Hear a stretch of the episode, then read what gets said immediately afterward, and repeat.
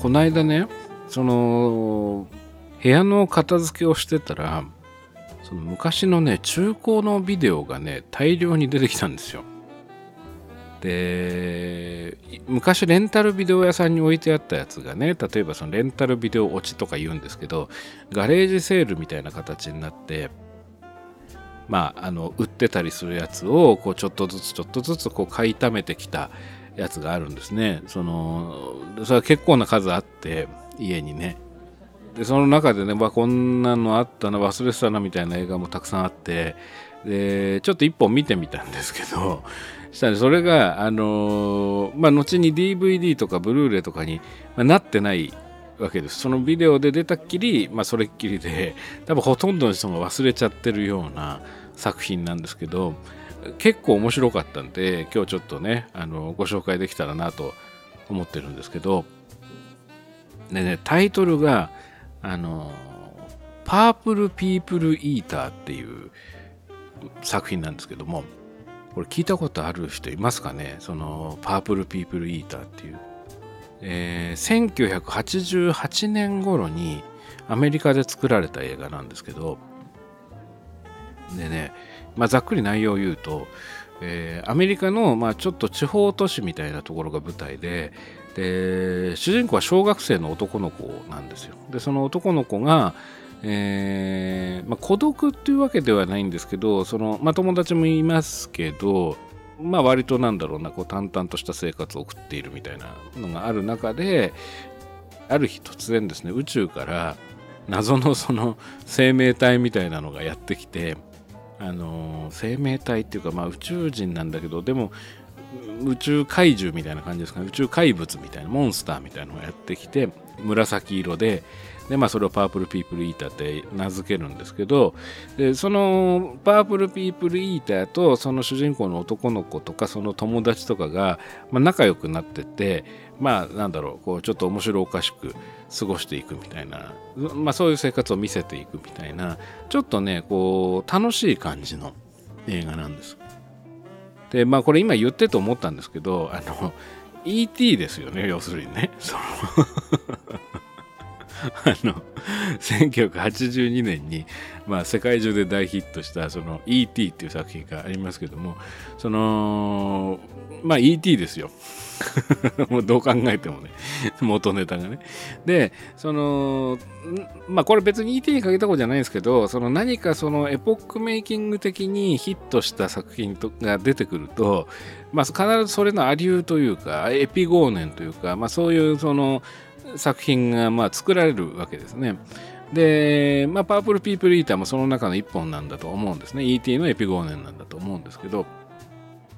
でね、ただね、ちょっと面白いのがね、あの、E.T. を、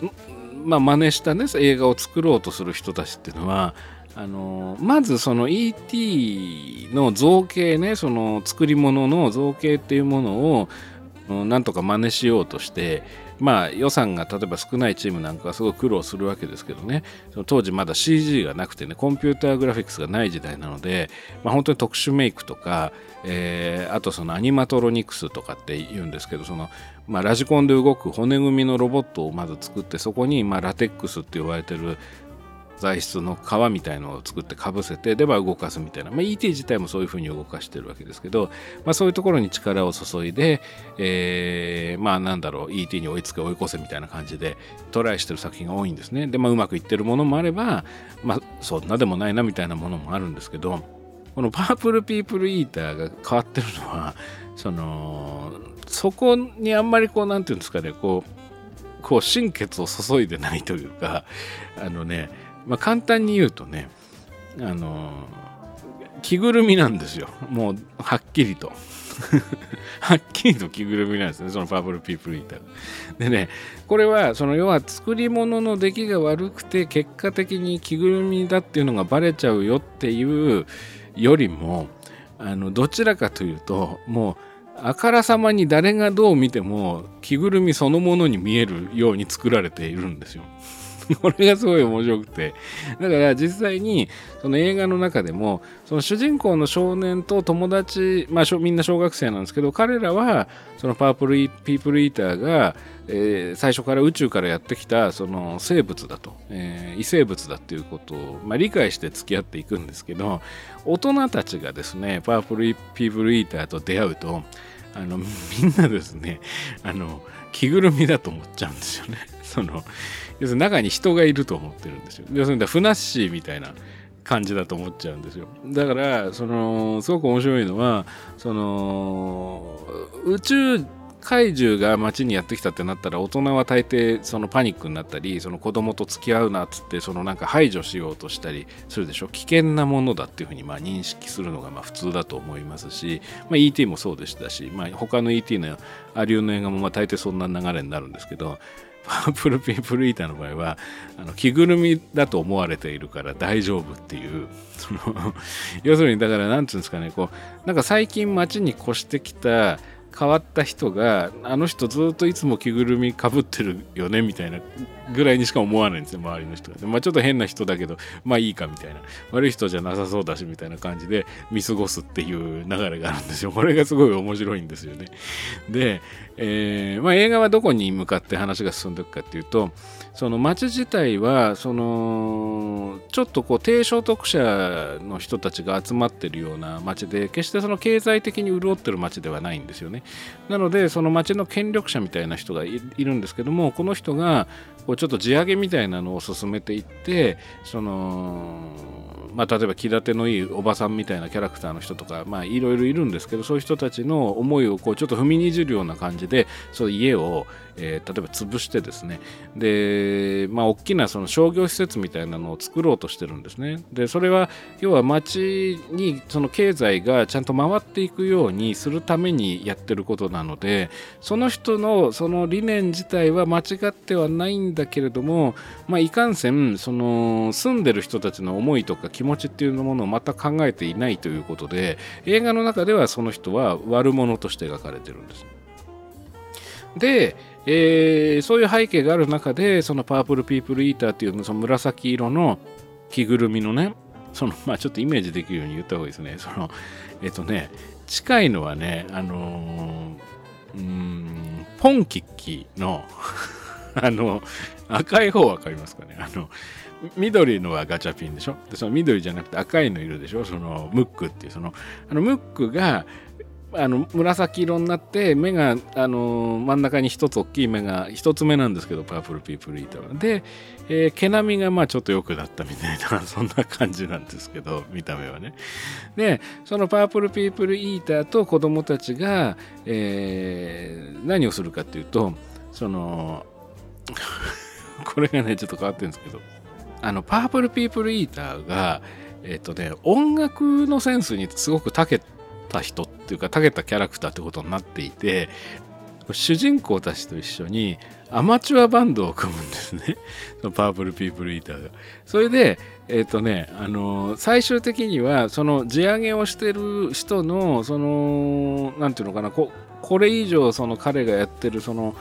まあ、悪事ってことに映画の中ではなってるその地上げみたいなものを、えー、阻止するためにねそれを何とかして止めようとするためにあの街に人が来るようなイベントをやろうつってでその主人公たちが組んだそのアマチュアバンドのライブでねお客さんをいっぱい呼んで町おこしをしてその無理な地上げを止めようみたいな流れになるんですよ。でそのライブが果たして成功するのか否かみたいなことがまあクライマックスになっていくんですね。でねこの映画はねその実は作劇っていう観点で見ると特に何かこう予想外のことが起きたりですねあの聞いたこともないようなあの独創的な何かこう構成になってるとかっていうことは全くなくて、まあ、どちらかというとすごく保守的ですし、まあ、そもそものそのアイディア自体がまどっかで聞いたようなというか、まあ、ET そのものだったりもするのでそんなにね別にその作劇的に見る点がある見るべき点があるという感じの映画ではないんですよね。でただそれでもやっぱりねなんかちょっと他の映画にはないようなあの独特の魅力がねやっぱりあるなって思ったんですよこの間見てね。でそれはね何かというとうーん緩いんですよ あのものすごくこう圧倒的に緩いんですその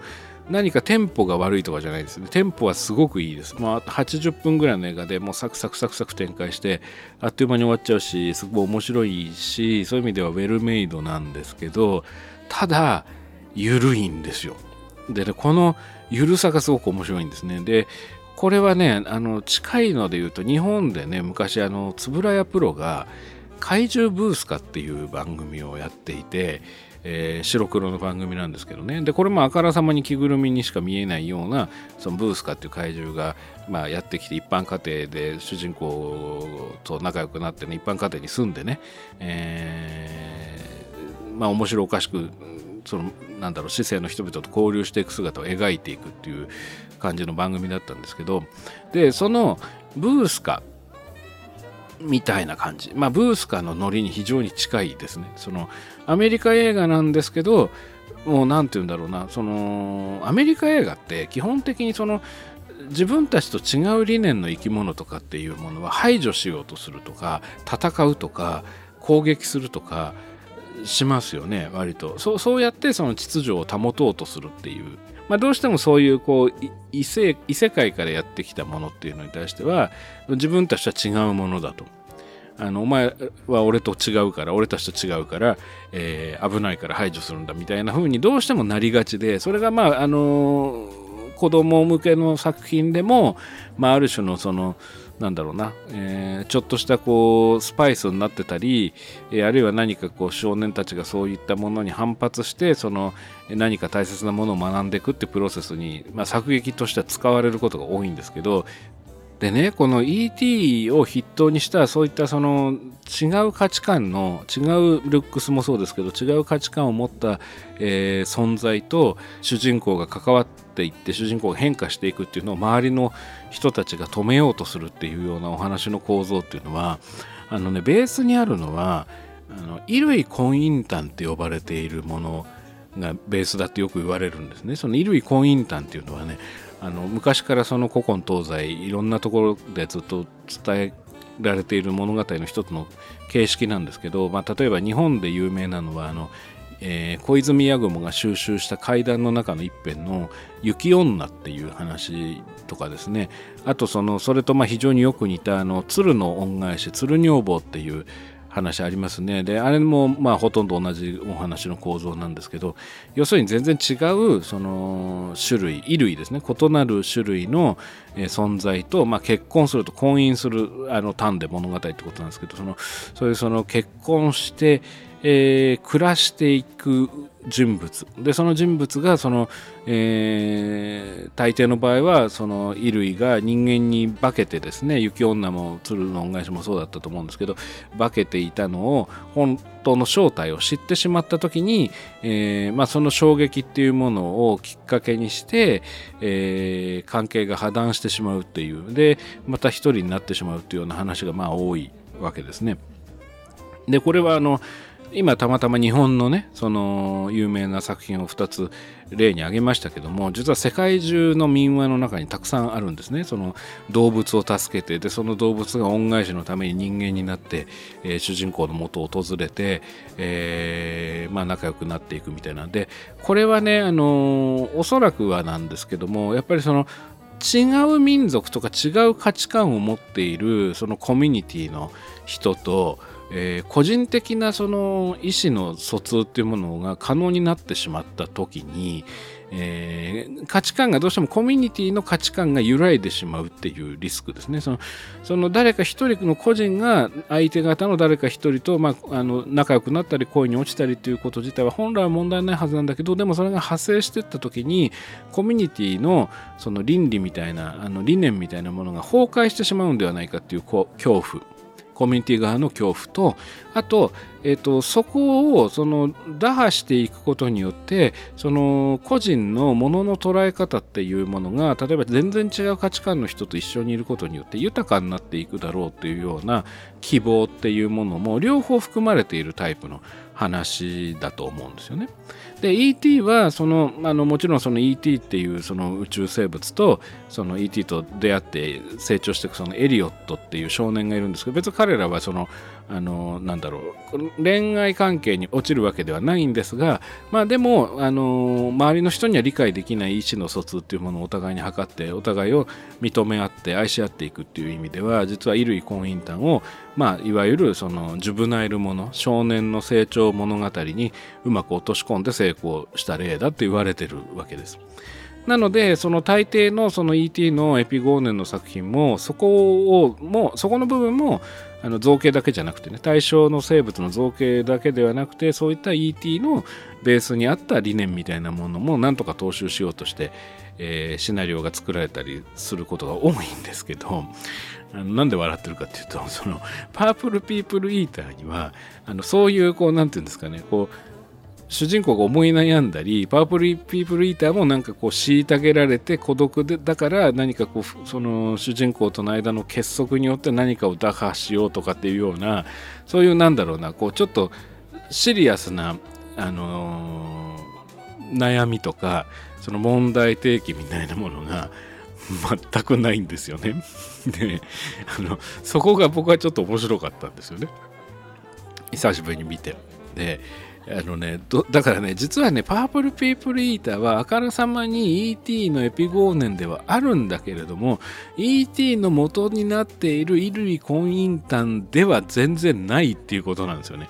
でね、これはね、じゃあ結局何の映画なのか、何の話なんだろうっていうことを考えていった時に、これどっちかっていうと、あのね、ビリケンさんみたいな話なんじゃないかなと思ってて、でそのビリケンさんっていうのはそのまあ大阪のねその通天閣で有名ですよね。であれ元は元あの明治時代にアメリカのそのフローレンス・プリッツっていうその女性の芸術家が当時のアメリカの大統領のウィリアム・ハワード・タフトっていうその大統領が当時いてその大統領の愛称がビリーって呼ばれててでそのビリーにそのなんかこうまあ小柄な方だったらしくて、まあ、それをさらにかこう可愛いイメージにするっていうんで小さいっていう意味を表すこう言葉でね、ケンっていう言葉があるらしいんですけども、それをくっつけてビリビリーケンって呼んだと。で、それがまあ元ネタで、えー、で、そのフローレンス・プリッツっていう女性芸術家が、えー、そのビリケンっていうその大統領をベースにしたキャラクターを作ってでそのキャラクターがこう足を突き出したねその独特の座り方をしたポーズで、ね、それがまあアフリカ人の、えー、習慣っていうかねそのアフリカ人らしいその足の向き形っていうのがありながら顔立ちはでも東洋人をモデルにしていると。でそれを、まあ、ビリケンと呼ばれるようになってでそのビリケンっていうその作られた像の、えー、足の裏をこう描いて、えー、でその像がもし笑ったらくすぐったいとか笑ったら願いが叶うまあ、服の神だっていう風にされてったっていう流れがあるんですよね。でそれが日本に輸入されてで結果的にそのビリケンさんって呼ばれてるその像足をこうねアフリカ人のポーズでこうピョンと出してる顔が東洋人のビリケンさんの足をこちょこちょこちょって描いたりするってもし笑ったら、えー、家の中が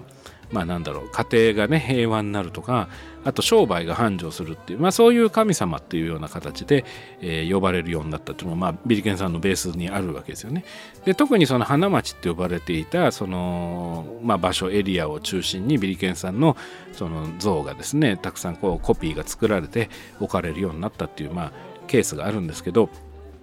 でビリケンさんそのものはそういう話なんですけど実はこれっていろんな国のその民話とか古い話をね言い伝えとか調べていくと結構ね似たような感じの話があるんですよね。つまりあのー、なんだろうなこうももともとそのコミュニティの中に、えー、存在していたあるいはその着目されていなかった存在が、えー、まあなんだろうなまあこれね、じゃはっきり言うとですね、多分なんですけどね、あのー、ファンタジックにこうなんか神様みたいな形ねちょっと福の神みたいな形で描かれているお話が多いんですけど多分もともとのベースになってるのはそのコミュニティの中に